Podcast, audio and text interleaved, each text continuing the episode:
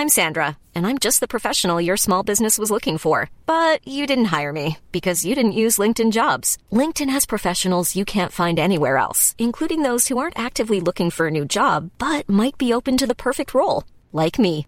In a given month, over 70% of LinkedIn users don't visit other leading job sites. So if you're not looking on LinkedIn, you'll miss out on great candidates like Sandra. Start hiring professionals like a professional. Post your free job on linkedin.com/people today. Welcome to the Debunking Economics podcast with Professor Steve Keen. I'm Phil Dobbie, and today, is there a case for full reserve banking? After a question from one of our listeners, we thought it was a good time to have a look at who gets to create money in this economy and whether it needs to be regulated more. Now, I might be on dodgy territory here, but my understanding of fractional reserve banking is that banks loan out more than they have deposited with them. So their deposits are only a fraction of the loans they issue. But I mean, that means there's an element of risk, isn't there? I mean, if the, if the banks don't hold a big enough fraction, Steve. Oh dear. Have we got off to a bad start? Yes, we have, and the reason is because you quoted the textbook happening, and the textbook is wrong, Right. wrong, wrong, Cool. wrong, wrong. Well, there we are. I- don't just, it- it's not just that I, I, you know, it's I can I have to quote the Bank of England on that. Thank God I can quote the Bank of England on that these days because it used to be a case of having to turn to um, non-orthodox economists who actually understood what was going on.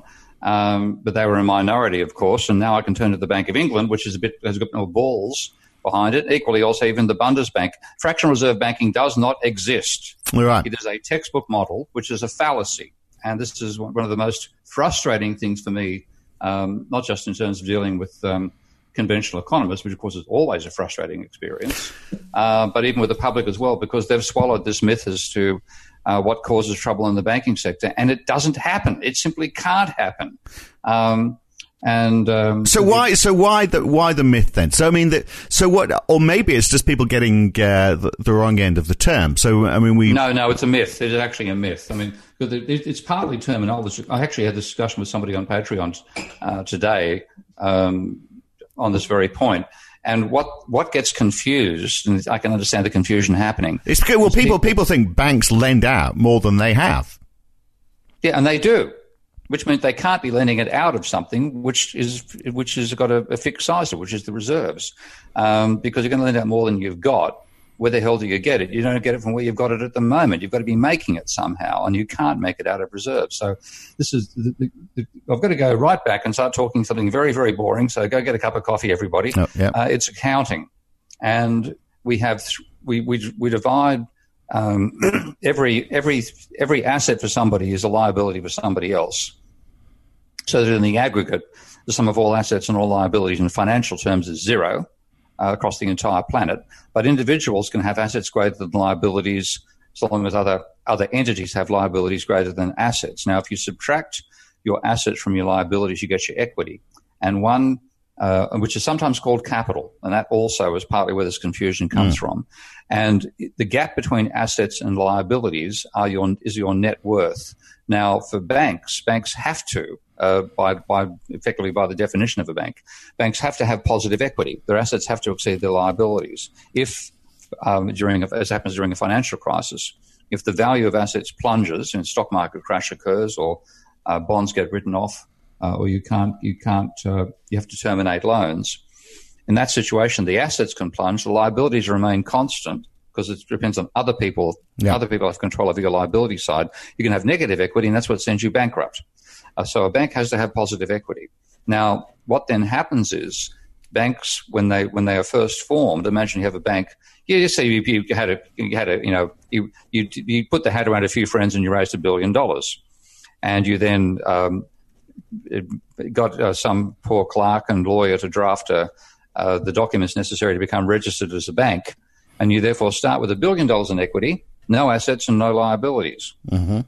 You make your first couple of loans to a couple of friends, you know, a few billion dollars there, a few billion dollars there. Let's say you've got up to $10 billion worth of loans. Those $10 billion worth of loans create $10 billion worth of deposits. And you're at that stage, your, the ratio of your equity, which is a billion, to your loans is 10 to 1. And that's pretty much the level that banks tend to operate at. They're Right. highly levered institutions. So, so, so it's Yeah. that ten to one It's type ratio. to do with their reserves. Right. Okay. All right.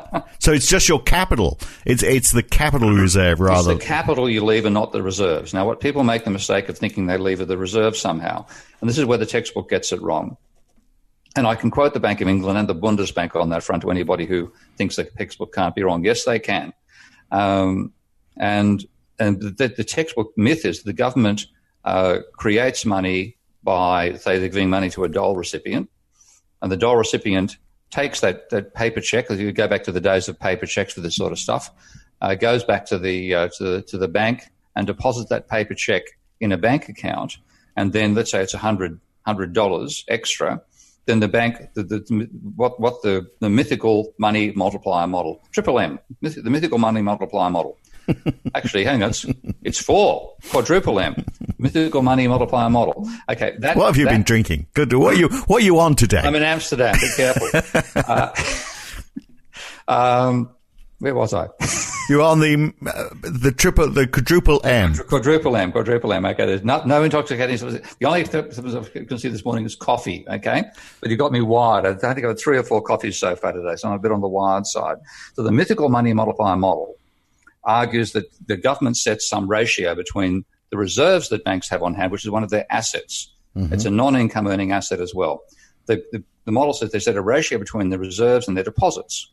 And you, for every deposit of, of $10, you must put aside $1 of that in reserve. So, uh, and, and then you, if you get to the stage where your um, deposits are not 10 times your reserves, you can't lend any more money Right. unless you get more reserves. So That's hang- the model. Right. Okay. It is But- false. Ha- But okay, so because you're you're calling that that that billion dollars that you had in that example you gave. So I had a billion dollars and I lent out ten billion dollars. That's not a reserve, then. That's my. You're Mm-hmm. No, saying that's my that's my It- it's, my ca- leveraging your equity, right. Okay, cool. which is what banks do. And I have to keep that just in case everyone all of a sudden there's a run on my bank. I've got to and uh, I've got to make sure I've got ten percent of that money. So I No, can, no, Right. no, no, no. cool. Well, at least we're Uh, getting this sorted out. they- what, what, what happens is you've because because the banking is not understood by the banking regulators. Uh, there's a hi- handful who do, but the ones who set the policy don't understand the system.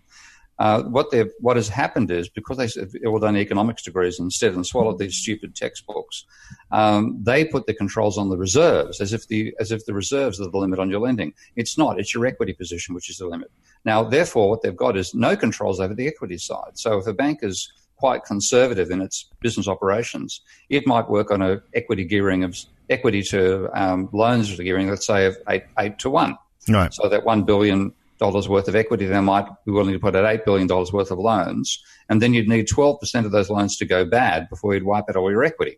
You know, if if you have if if one billion dollars of the loans went bad, or if you lost one billion dollars worth of um, assets on the um, in terms of valuation of shares and stuff like that on the bank portfolio, then you'd go to zero equity and you'd be in big trouble. Uh, but that's pretty hard. That's a very large downturn.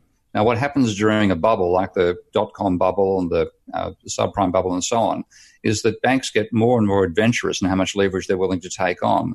And we know from the, uh, the records of the financial crisis in 2008 that companies like Morgan Stanley and so on, which actually operate as banks and for- informed um, you know, the Bank of America, uh, other other banks of that nature, they got to the stage of having ratios of virtually 30 to 1. Right. What that means is a small fall in the stock market would be enough to wipe out their equity base. And there's quite a, it's funny in, in hindsight, it wasn't particularly funny at the time, but I think it was Morgan Stanley, the chief executive of Morgan Stanley or Goldman Sachs, it may have been Goldman Sachs, got in touch with the then Treasury Secretary of America, who was uh, Hank Paulson, who used to, of course, be a leading manager in Goldman Sachs. And um, he was saying, look, you've got to really do something during the, when the crisis really hit badly it's towards the end of 2008, I think it was, roughly August, a year after it began, but so by, when it got really, really serious about August 2008, gave Hank Paulson a call and said, you've got to do something. We're about to go bankrupt. And he said, how long have you got? And he said, about three hours. now, what was happening is, literally, I'm not joking, uh, the stock market was falling that rapidly. Yeah. That the valuation of the shares was one of the assets the banks, let's say, let's say it was Goldman Sachs. Uh, I could be wrong on that front, but I'd like to be right. Um, let's say that Goldman Sachs, and they were watching the stock market plunge, and they knew that the rate the plunge was going on, uh, within three hours, that, that rate of plunge kept up.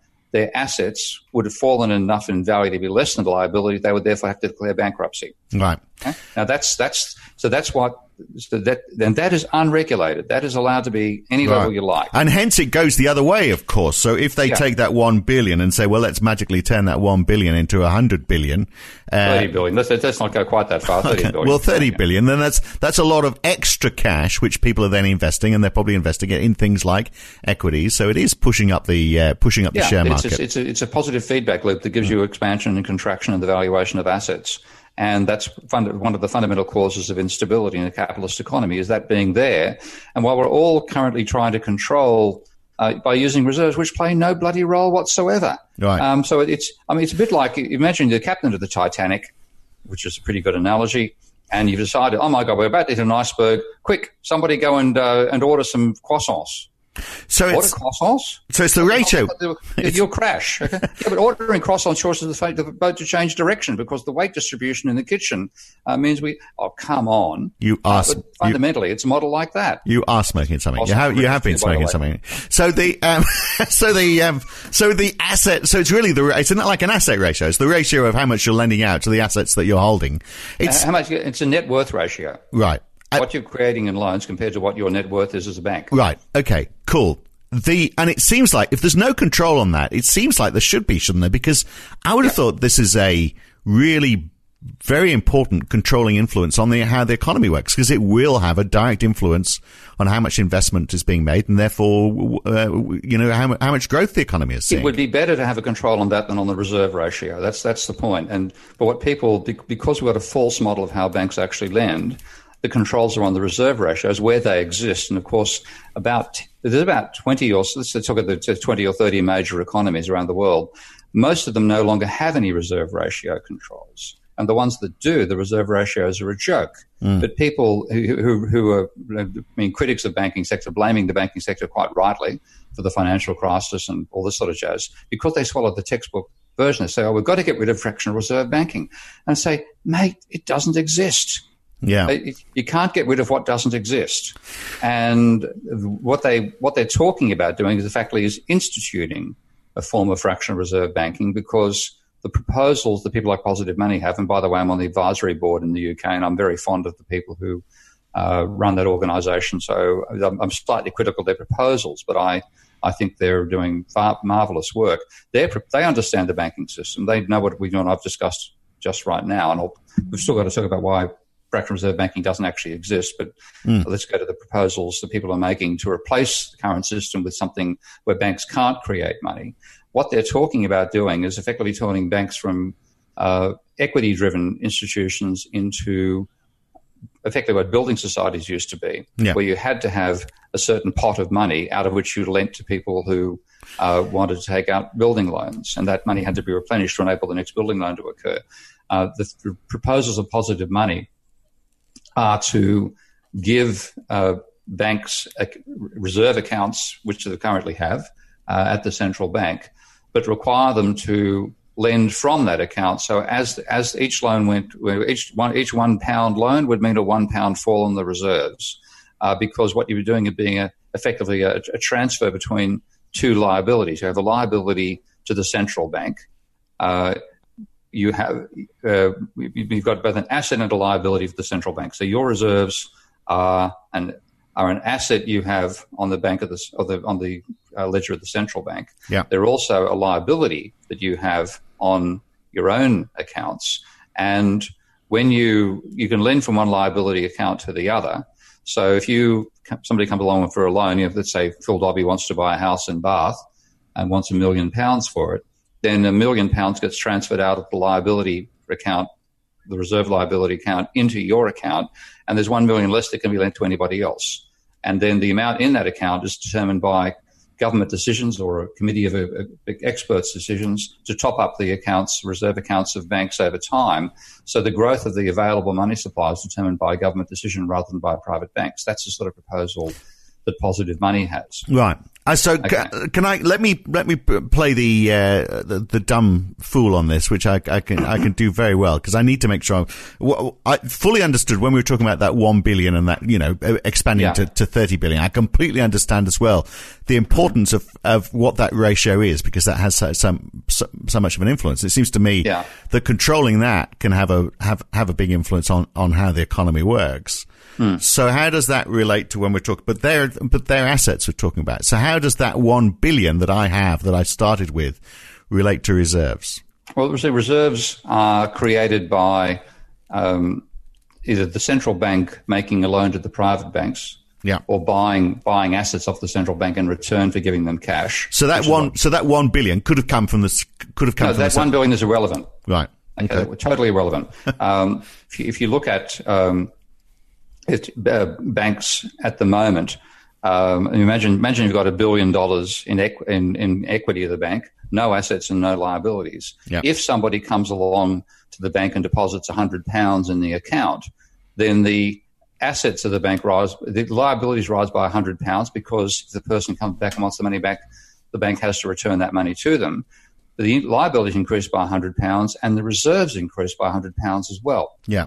So the, the reserves, and the, in fact, the reserves would be cash that is stored at the central, uh, cash that is stored at the bank's own vault, or right. they could be a, you know, an account. If it's an account, a check transfer, then it's an account entry on the uh, private bank's accounts at the central bank. Makes no influence on the assets that I'm holding as a bank because that's well, a... it increases, it increases the assets, but it doesn't change the equity. Right.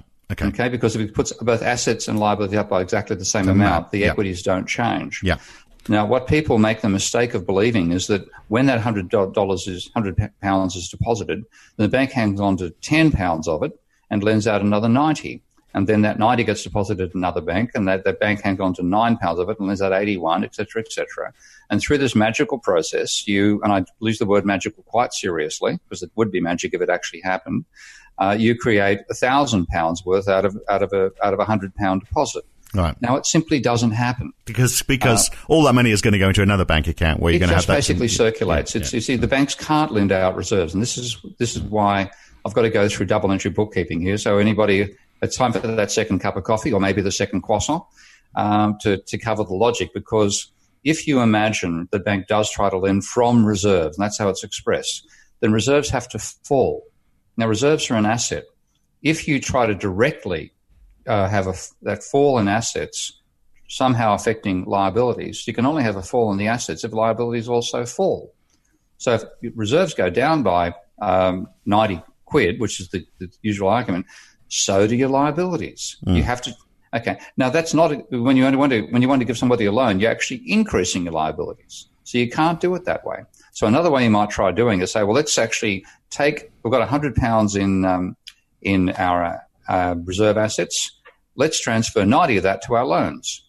Okay. So you have assets, the reserves go down by 90, loans increase by 90. Now, where the hell does that turn up?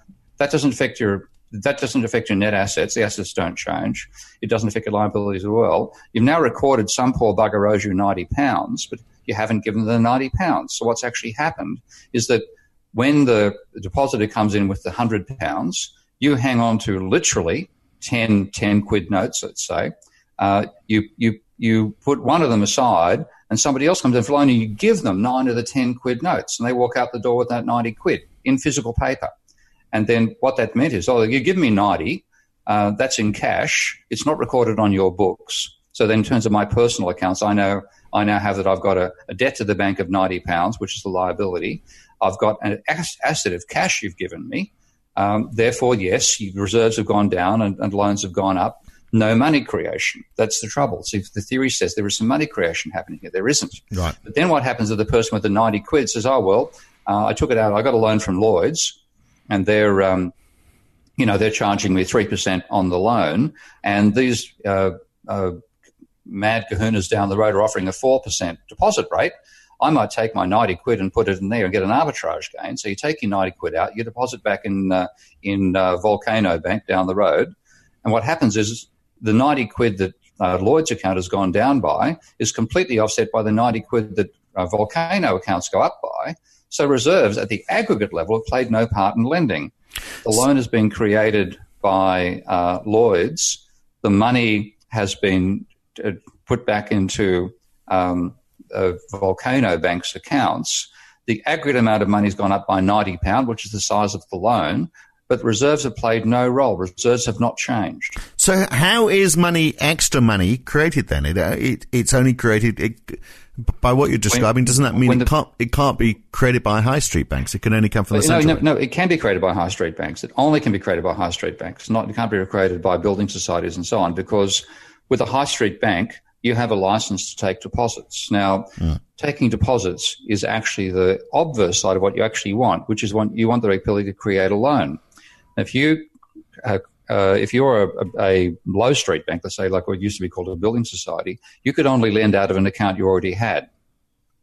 Okay? Yeah. So yeah, you, yeah. Had a, you had a billion inside there, you could lend a billion and that's it. So we're back. we're, we're, back to this one. This one billion that I've created. Yeah, yeah. I've created the, the, thirty. The thirty billion but, from. But, yeah. But with but with a with a um, with a building society, the one billion is money they gather from the public, which goes into account, which is is still the public's asset and they can only circulate that money. So they can lend it out of that liability account to another liability account. But with a with a high street bank, they've got the right to create money out of that out of that um, banking license, and to be able to execute that, then they have to be able to increase their assets and increase the liability at the same time. And you can only do that if you have deposit accounts because otherwise you can't change your liabilities that way. So the, the role of deposits is actually to activate the capacity to create money by creating loans. So I think part of the confusion is is is in the terminology, isn't it? So we've got yeah, we've, it is, yeah. so a question from Arjun who says, "Why don't you recommend a full reserve banking system instead of fractional reserve? There'd be much less debt in such a system and a smaller role for central banks." So what he's actually asking is, rather than uh, uh, uh, fractional reserves, he's really saying, "Why shouldn't all banks be like building societies?" Yeah, exactly. In a, in that's a, that's what it really comes down to, and that is the proposal that Positive Money's put forward to make banks into effectively like building societies. And if you think about it in, in terms of standard type of economic thinking uh, or business thinking, that means that banks would only be able to make a profit out of the margin between loan rates and deposit rates. Yeah. So they would have to have a, a hundred, the, the, the, assets of the bank would be 100% the value of the loans. Sort effect. of. Yeah, there are other assets turning up there as well. But yeah, there'd be the, the, the, the the real story is that they would have an account out of which they can lend. And when that is exhausted, they can't lend anymore. So there's more control over the level of lending. Uh, and that's, that's the appeal of, of something like a positive money's proposal. But that um, would slow down. I mean, at least initially, would I mean, would day one of introducing that system, it would be rather transformational, but uh, because uh, it would slow down GDP. I guess in the long term, it would the, the economy would just balance itself out. But well, the argument the argument they make is that they would then hand over the money creation role to the government because they're saying at the moment what private banks are doing is creating that money to finance asset speculation. Mm. So uh, you know, any, the, the, basic um, parameters that positive money states, which are fairly accurate, is that 97% of money is created by private banks, only 3% is created by the government, uh, whether that's directly by the central bank or through um, the government spending more than it gets back in taxes uh, in terms of fiscal policy. Um, so 97% of money is created by the private banks, and about 85% of that is to finance asset purchases, not to finance goods and services purchases. Yeah. Yeah. So the vast majority actually inflates the asset market, and our money creation is a byproduct of an asset bubble. So I, can, I mean, I can see it. You know, the, the, one of the attractions of this sort of approach, if in effect all banks were just behaving like building societies, is that it would uh, it would break down the uh, the control that the bigger banks have got because uh, you know, in effect, anyone could do. It. I could I could start the Dobbie Bank uh, if I had a bit of you know a bit of cash behind me for you know, uh, for the assets for this business. But by and large, it's just a, marketing exercise. You just need to get that money in to be able to send it out again. Well, no, you don't. You've got to, what you've got to do is get a group of friends together, um, healthy, preferably wealthy ones, who can put up enough equity that they put that into buying company shares. That creates the money you need to show to the central bank that you have the financial backing before you can start a private bank. Right. But once you've done it, you've got a, you've got a capacity effectively you get to turn that, you know, say if you raised a billion dollars to turn that into 10 billion. Uh, and then an interest on the on the 10 billion, which if you're looking at about a three percent net interest margin, you're getting you know 30, you're getting 10 percent, you're getting three percent on 10 billion, which is a pretty fair return on a billion dollars in because right. you're getting 300 billion turnover. Right. Now you got me confused again because I thought the idea of building societies was they were only lending out what they had in, basically. Yeah, there are two different ways of going about it. If you're a building society and you lend, you lend out what you have in, that's it. But with a, with a private bank, you get the equity basis system, enable you to take deposits. Now, what, is, what a building society can't do is issue deposits. Right. When you get a when you get a, building society uh, check, a, a, check, you know, a check account of the building society, that is actually um, your share of a account the building society holds with another bank. And when the loan comes out, it's transferred from the building society's account at ba- that bank to your account at that bank to give you uh, actual cash. Right, but this so, so, this question from Arjun though is he's really asking, yeah. you know, bank, a banking system where uh, again he says, why wouldn't you recommend a full reserve banking system instead of a fractional reserve? So we said, well, yeah. okay, well, the term- terminology is wrong yeah. on that. On, on that. Yeah. So the, the reason I would, I'm not a fan of the idea of entirely going over to, to uh, full reserve banking.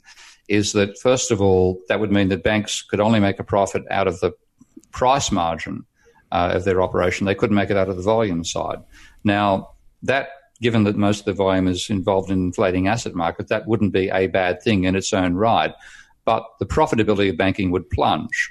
And in doing that, you wouldn't necessarily have banks providing the sort of money you want for uh, working capital for firms or funds for entrepreneurial investment and so on.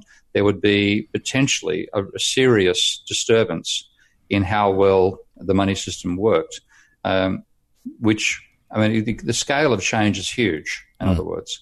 And and I'm worried that in doing it, uh, you'd have a financial crisis coming out of it, which would be blamed not on the banks for once, but on the government deciding to take the power of creating money away from the banks. Let's give it back to the banks again.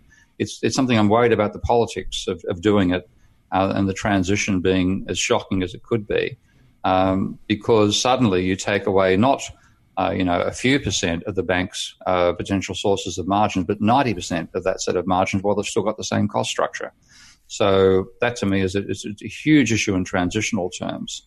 And if you did it, um, what would also happen is you wouldn't uh, you, you, might you'd have banks being even more cons- conservative about entrepreneurs than they currently are. So at yeah. the moment, like I've, I've, had a personal example recently. Of one of my sisters wanting to start a business. She had the land, she had the idea. The bank wouldn't give her the money because she didn't have any assets against which they could, you know, not not wealthy and not uh, yeah. high value enough assets that they'd give her a loan. It was all collateralized lending. Yeah, which so I've given her the loan. Mm. Uh, and then when the thing is built, she can go, go to the bank. Say the bank, oh, now we'll give you a loan against the collateral.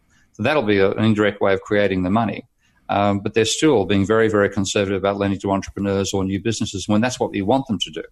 Now, if you go to the full reserve banking, it's even worse on that front because um, the only uh, choice they've got, the only income they're going to see is that interest uh, rate margin, not increasing, creating money and making money out of that margin.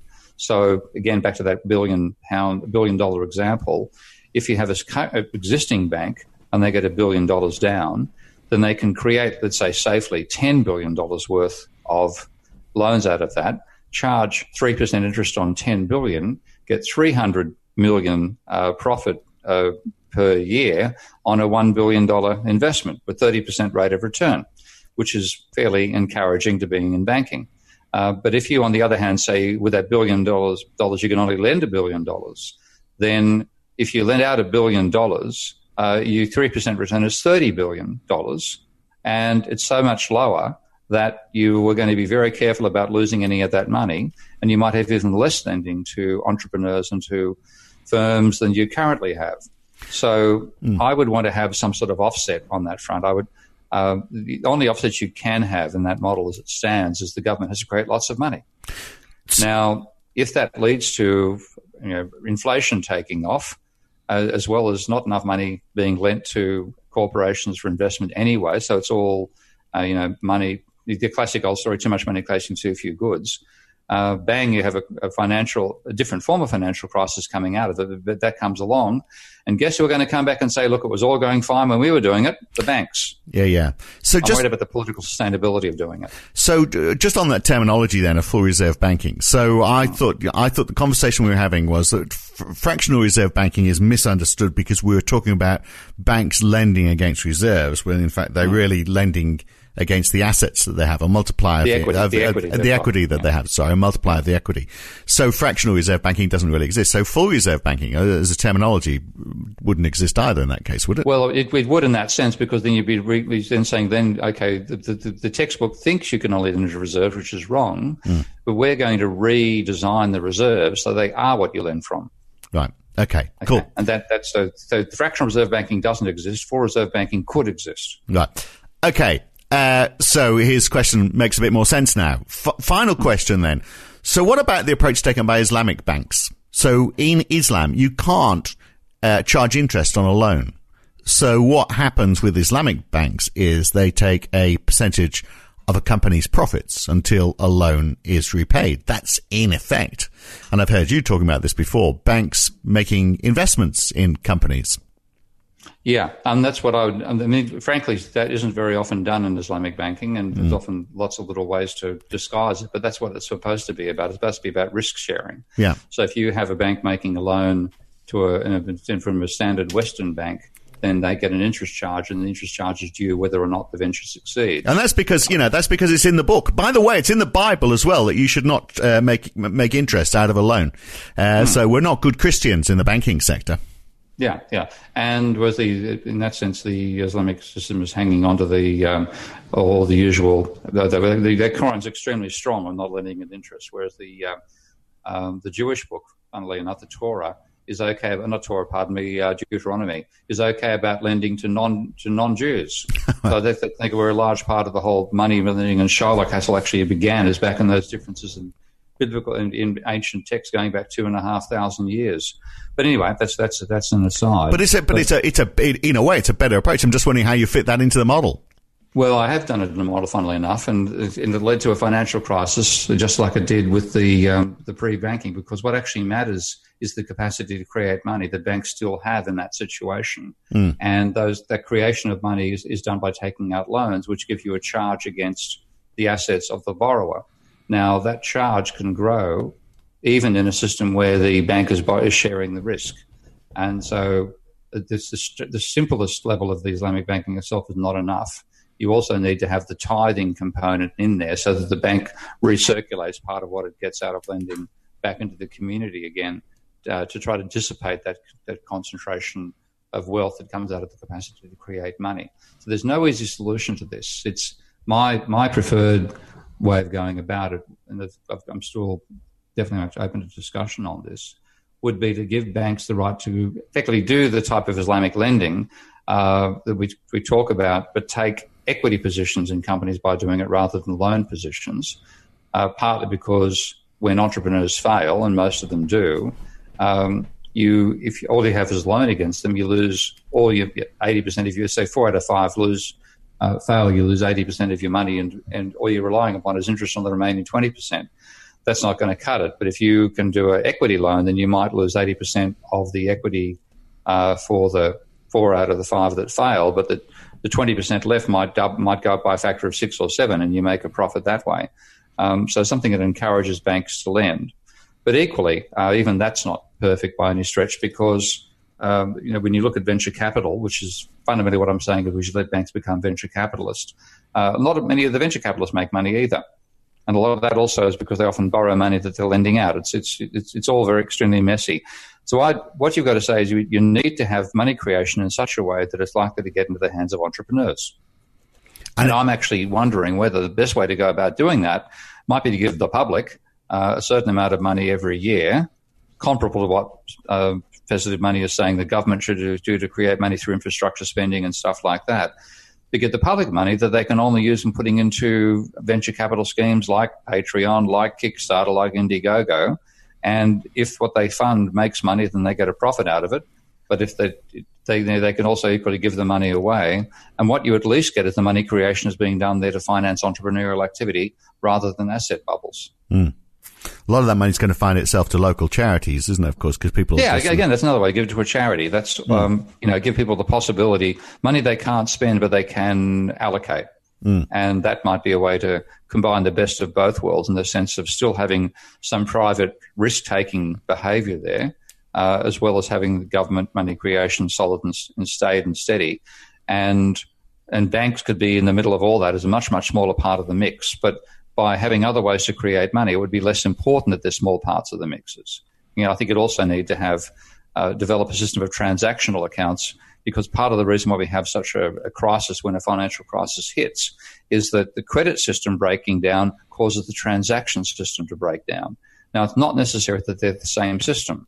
You could have credit creation completely independent of transactional accounts. And in that sense, what Japan had with its uh, postal savings account system was virtually a huge percentage of the Japanese population banked in postal accounts. So even though they had a credit crunch back in, two, in 1990 when the bubble economy burst and that had drastic effects on the, the stock market, transactions still continued.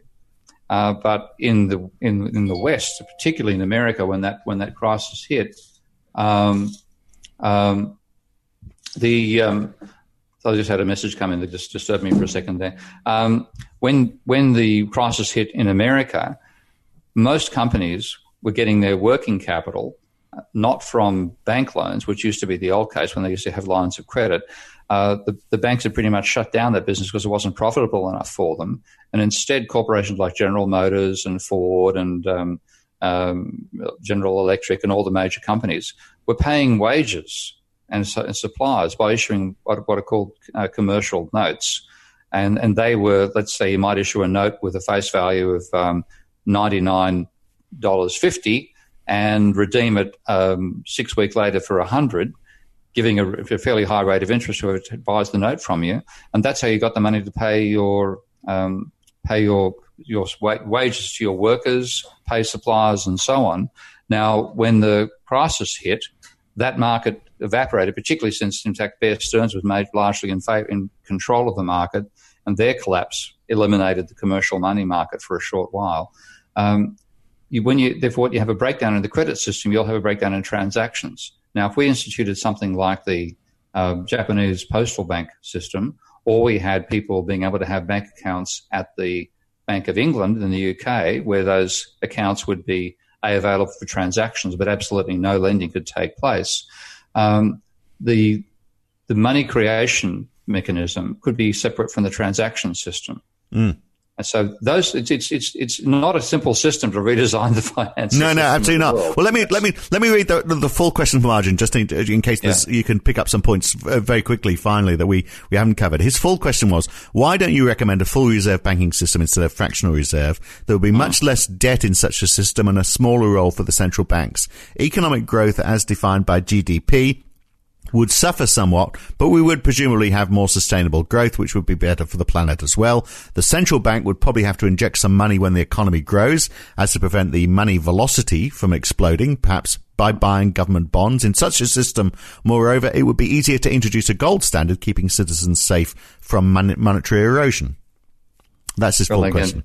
The, again, the gold standard I see as an error of thinking because money has never been a commodity except at times of complete social breakdown when you no longer trusted that the king was going to be living at the end of the battle you were being a mercenary in and you demanded payment in gold or silver instead. That was pretty much what happened during the Thirty Years' War and the Hundred Years' War in Europe.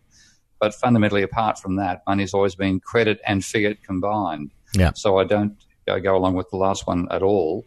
Uh, it's just trying to bring in a system which has only existed at a period of, of complete social breakdown. I don't think that's a good model. Um, but the the reason the reason to say I, I don't want to I don't completely support going to uh, full reserve banking from our current credit creation system. It's too big a step because that's what it really is. Yeah. Um, the credit creation system does give banks a volume basis for their profit the full reserve system would not give them that volume basis, and you would have an enormous hit on your uh, whole economy because at the moment, whether it's for good or bad, and mainly for bad, the financial sector is possibly four times as big as it should be. And in, if you did that, went to full reserve banking in one step, then you'd wipe out 75% of the need for the financial sector, and there'd be lots of unemployed analysts and lots of empty buildings in the city of London and other financial centres. Now, that's not necessarily a bad thing in the long run, mm. but it'd be one hell of a shock to the economy in the short run. And if you're trying to bring this sort of stuff in, then of course the immediate political consequences could be so big it stops the whole proposal.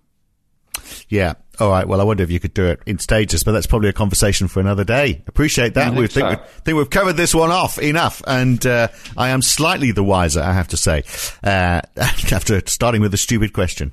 Uh, always good to talk, Steve. We'll see you soon. Okay, mate. Bye. Not sure I entirely uh, got it all, but uh, a chunk of it anyway. And look, next time, another question from a listener. Alex Howard, uh, one of our Patreon listeners, uh, points to the fact that uh, Steve has often said that uh, deficits are a bad thing. Trade deficits are a bad thing. Uh, Alex points to the uh, views of Warren Mosler and says, can't trade deficits actually be a good thing? Well, we'll have a look and see why not. Next time on the Debunking Economics podcast with Professor Steve Keen, I'm Phil Dobbie. Thanks for listening.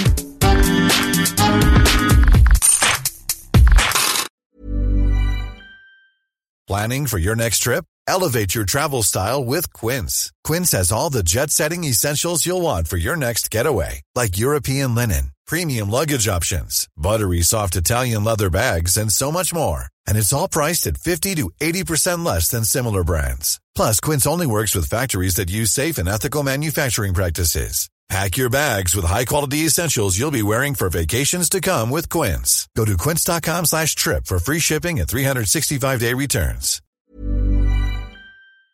If you've enjoyed listening to Debunking Economics, uh, even if you haven't, you might also enjoy the Y Curve. Each week, Roger Hearing and I talk to a guest about a topic that is very much in the news that week. It's lively, it's fun, it's informative. What more could you want? So search the Y Curve in your favorite podcast app or go to ycurve.com to listen.